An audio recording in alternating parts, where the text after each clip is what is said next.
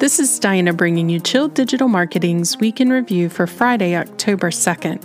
Awesome news for Facebook as they have introduced new tools and features for Facebook groups to help admins manage their groups more efficiently. Some of the new tools include the ability to decline posts with certain keywords or from people whose posts have been reported in the past.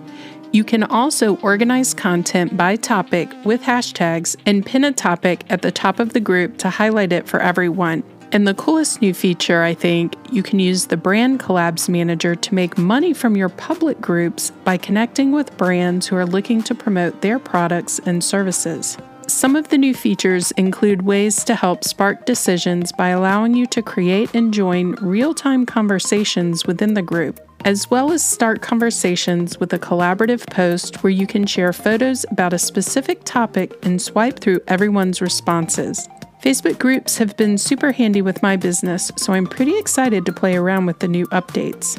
If you're looking to learn more about how you can advertise your business on Facebook, you are in luck. Facebook is offering free online courses that will introduce you to all the tools you need to get started. You will learn how to promote events from your page and how to expand your reach and leverage ads to help you achieve specific goals for your business. I will include the links to learn more about these courses on my show notes page, so be sure to check it out.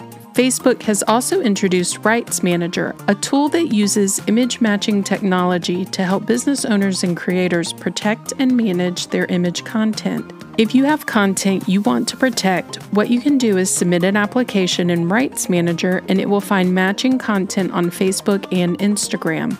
This is basically a tool offering help to combat infringement and protecting your intellectual property.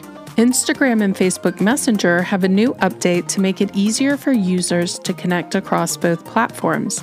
The main change with this update is that people using Facebook Messenger can now reach people on Instagram without having to download the app, and vice versa. They also included new privacy settings with the update, which will allow you to have more control over who can reach you and how.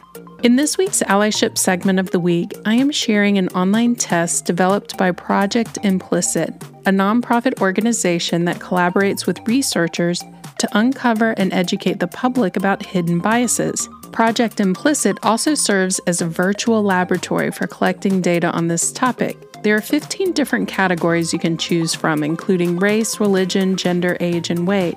I took the test myself and found the results quite interesting. You can take the test too by heading over to my show notes page for the link.